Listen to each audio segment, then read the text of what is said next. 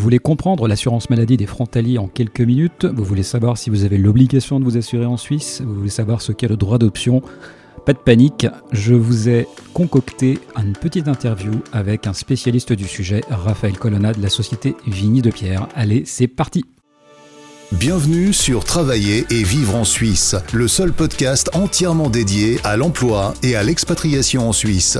Nous vous aidons à mieux comprendre la Suisse et à concrétiser votre projet professionnel avec des conseils et des infos pratiques.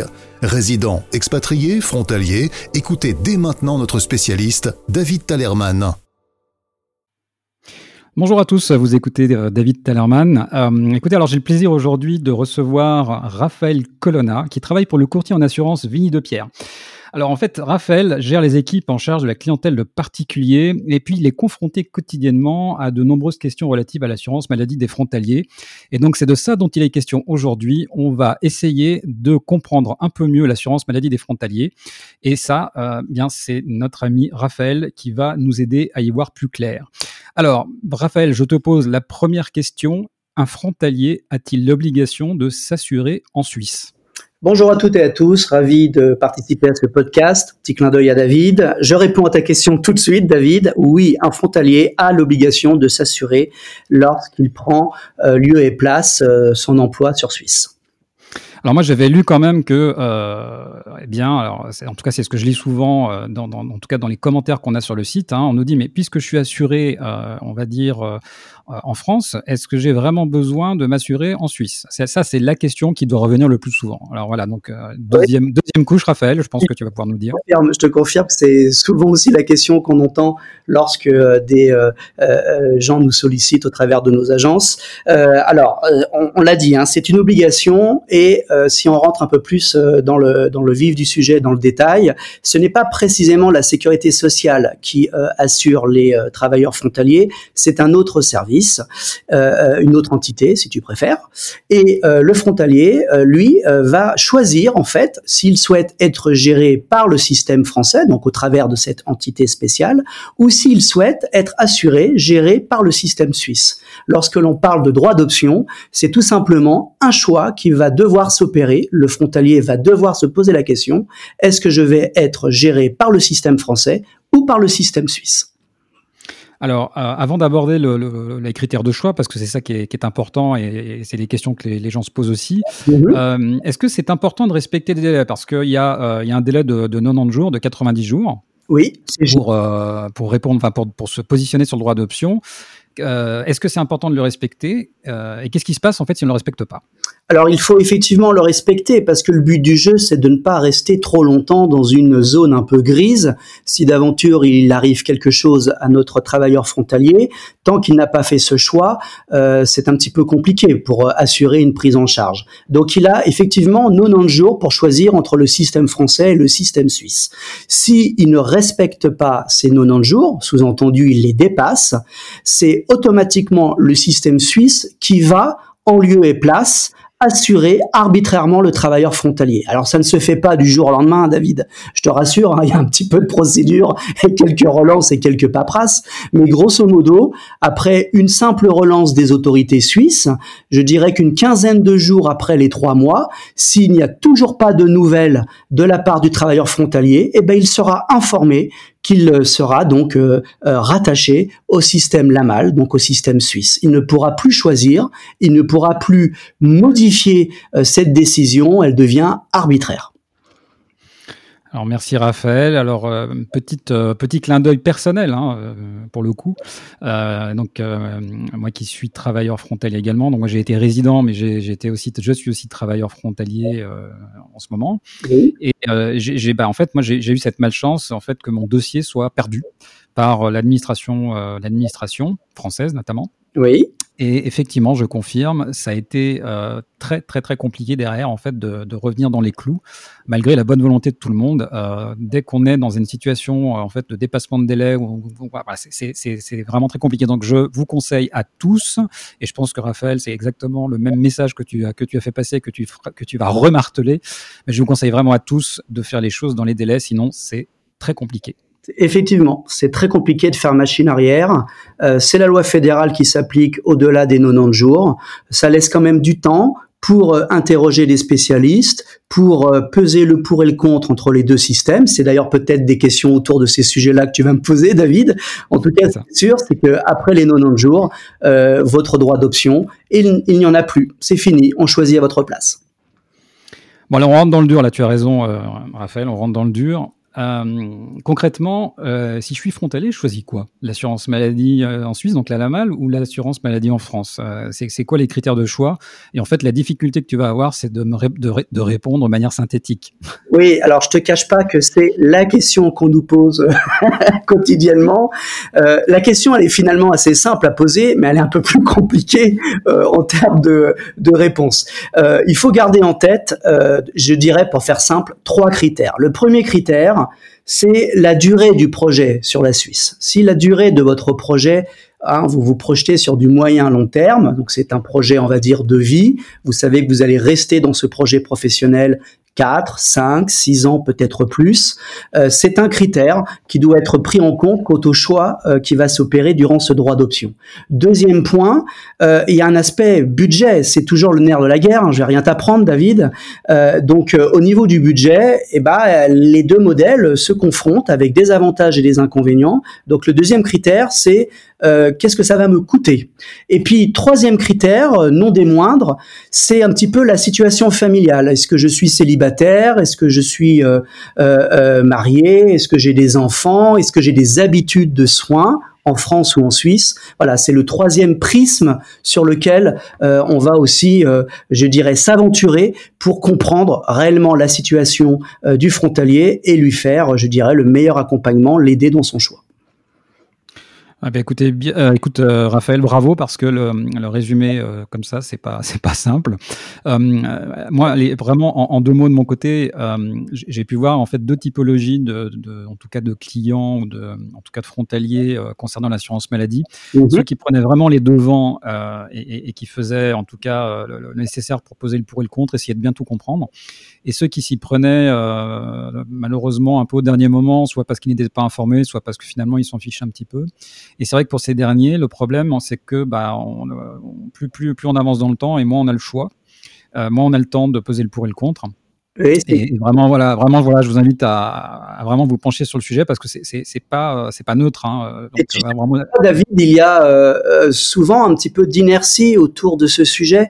Euh, c'est simplement parce que dans la plupart des cas, lorsqu'on rencontre un, futur client euh, qui nous sollicite euh, auprès de nos services, souvent il est en période d'essai. Et les périodes d'essai en Suisse sont souvent de deux ou de trois mois. Et souvent, euh, eh ben, le travailleur frontalier, il a besoin aussi d'attendre si sa période d'essai va être validée pour ensuite opérer ce choix. Et c'est souvent ce qui crée un petit peu de d'inertie dans la prise de décision. Donc je ne peux que encourager nos futurs euh, travailleurs frontaliers ou ceux en tout cas qui sont là en devenir de ne pas tarder et même si la période d'essai est un critère qui peut un petit peu euh, euh, vous mettre dans le doute, il faut aller au-delà de ce critère et prendre je dirais le sujet à bras le corps et, et vite décider pour ne pas que l'on décide à votre place. Alors très très juste et si, si alors tu, me dis si je me trompe mais euh, sauf erreur dans les deux cas en fait il y a une rétroactivité c'est-à-dire que de toute façon ça sert à rien d'attendre puisque quoi qu'il arrive en fait vous devrez payer euh, si vous commencez le 1er janvier euh, et que vous attendez en fait le, la, fin, mars de toute façon vous devrez payer pour les trois mois quel que soit le moment où vous vous y prenez. Oui c'est juste et je compléterai même en disant que certaines compagnies suisses vont même jusqu'à euh, imposer des pénalités, donc ça va au-delà du rétroactif. Hein. donc il faut quand même faire attention au budget.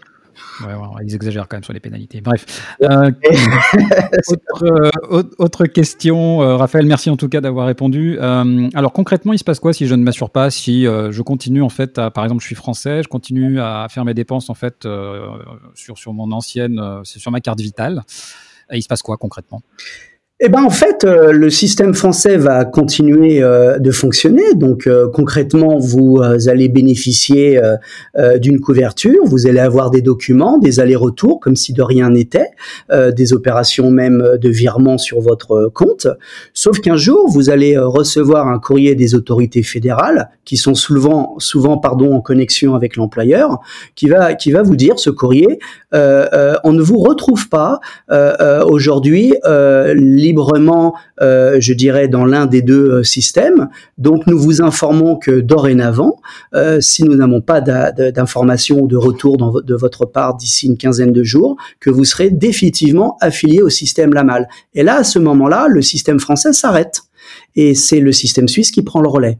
Donc euh, j'ai presque envie de dire, bah tant que vous ne faites rien, il y aura quand même une prise en charge puisque c'est le critère de résidence qui l'emporte. Donc en France, il y a une sécurité sociale, donc vous êtes protégé, mais vous êtes protégé qu'un certain temps. Alors, je me permets de rajouter un élément euh, qui, euh, en tout cas, qui est, qui est, effectivement relatif au droit. C'est que on, prend le cas simple, en fait, où euh, effectivement, on continue à être assuré sur la partie assurance française, on va dire, enfin sur la partie française, tout en étant frontalier. Mm-hmm. On n'est pas dans la légalité, c'est-à-dire qu'on a, on a fait aucune démarche. Et on a un accident très grave qui nous fait que, bah, on, a des, on est à l'hôpital et on a des, des frais très importants. Euh, en fait, dans cette situation, euh, l'État français est tout à fait en droit de se retourner contre vous puisqu'en fait, en théorie, vous n'avez pas l'obligation, enfin, vous, vous, vous, ne deviez, vous ne devriez pas, en fait, euh, enfin, d'un point de vue des assurances sociales, vous ne dépendez pas, en fait, de euh, la sécurité sociale française, mais vous devriez, en fait, dépendre d'une autre, euh, d'une autre caisse. D'une autre entité, oui, tout à fait. Et, et, ça, et, suivant, en fait, le type d'intervention, de, le type d'hospitalisation que vous avez, ça peut être extrêmement, extrêmement coûteux, ça peut même être ruineux. Donc voilà, c'était juste une petite, alors je, ça fait un peu peur, mais euh, le message quand même qu'il y a derrière, en tout cas en ce qui me concerne, c'est faites les choses euh, correctement. Euh, maîtrisez le temps, maîtrisez votre choix. Ne laissez pas quelqu'un choisir à votre place. Il s'agit de la santé. Euh, donc personne d'autre ne doit choisir à votre place. On est d'accord là-dessus. Dernière question, Raphaël, et puis c'est une réponse flash. combien ça coûte? Eh ben en fait, quand vous exercez votre droit d'option, vous choisissez entre le régime français ou le régime suisse. Si vous choisissez pardon le régime français, le coût de votre assurance de base pour frontalier, si on peut l'appeler comme cela, va se calculer par rapport aux revenus. Donc en fait, c'est une cote-part, une indexation sur vos revenus. Donc pour être précis, c'est 8% du revenu fiscal de référence auquel on apporte un abattement. Et ce montant, vous le divisez par 12 et c'est ce que vous devrez payer tous les mois. Si vous êtes au régime euh, suisse, à la LAMAL, euh, ben, le montant en fait il est forfaitaire, c'est-à-dire que c'est un montant qui ne bouge que au gré des décisions de la compagnie d'augmenter ou de diminuer ses primes à échéance, donc c'est-à-dire au 1er janvier de chaque année. Et ce montant forfaitaire, euh, ben, vous le payez tous les mois et il ne bougera pas même si vos revenus augmentent ou même si vos revenus baissent. Ce n'est pas une indexation sur votre salaire comme le système français. Merci Raphaël, merci beaucoup pour euh, en tout cas cette euh, vision périphérique de l'assurance maladie pour les frontaliers. Il y a bien évidemment tout un tas de sujets à creuser, pour lesquels on, va aller plus loin, mais ça, ça fera l'objet d'autres épisodes de, de, notre podcast. Dans l'immédiat, euh, je te remercie infiniment. J'invite évidemment nos auditeurs qui sont dans cette situation eh bien, à contacter l'équipe de Raphaël ou à contacter Raphaël directement, donc de la compagnie Vigny de Pierre et c'est vraiment, encore une fois, très très important de bien réfléchir avant de choisir et de le faire dans les délais. Voilà, Raphaël, bah, écoute, je te remercie pour euh, la, la, qualité de tes réponses euh, et puis la, le côté très synthétique de tes réponses parce que c'est quand même pas un sujet très simple. Bah, euh, invitation et puis j'espère avoir apporté un éclairage sur un sujet euh, du quotidien qui concerne la région par, par définition et qui est un sujet qui peut vite devenir un peu une, une difficulté de chaque instant. Donc donc nous sommes là, huit agences euh, au sud de l'arc lémanique. On est là pour répondre à l'ensemble de vos questions. Notre service euh, est gratuit. N'hésitez pas à nous solliciter. Nous sommes des experts depuis de nombreuses années sur ce sujet. On est là pour vous. Merci beaucoup en tout cas David. Merci Raphaël, à très bientôt. Au revoir. Merci, au revoir. Merci de nous avoir rejoints pour cet épisode de Travailler et vivre en Suisse. Abonnez-vous à ce podcast et notez-le. Visitez le site www.travailler-en-suisse.ch pour plus d'informations sur le sujet abordé aujourd'hui et pour accéder à encore plus de ressources et d'informations.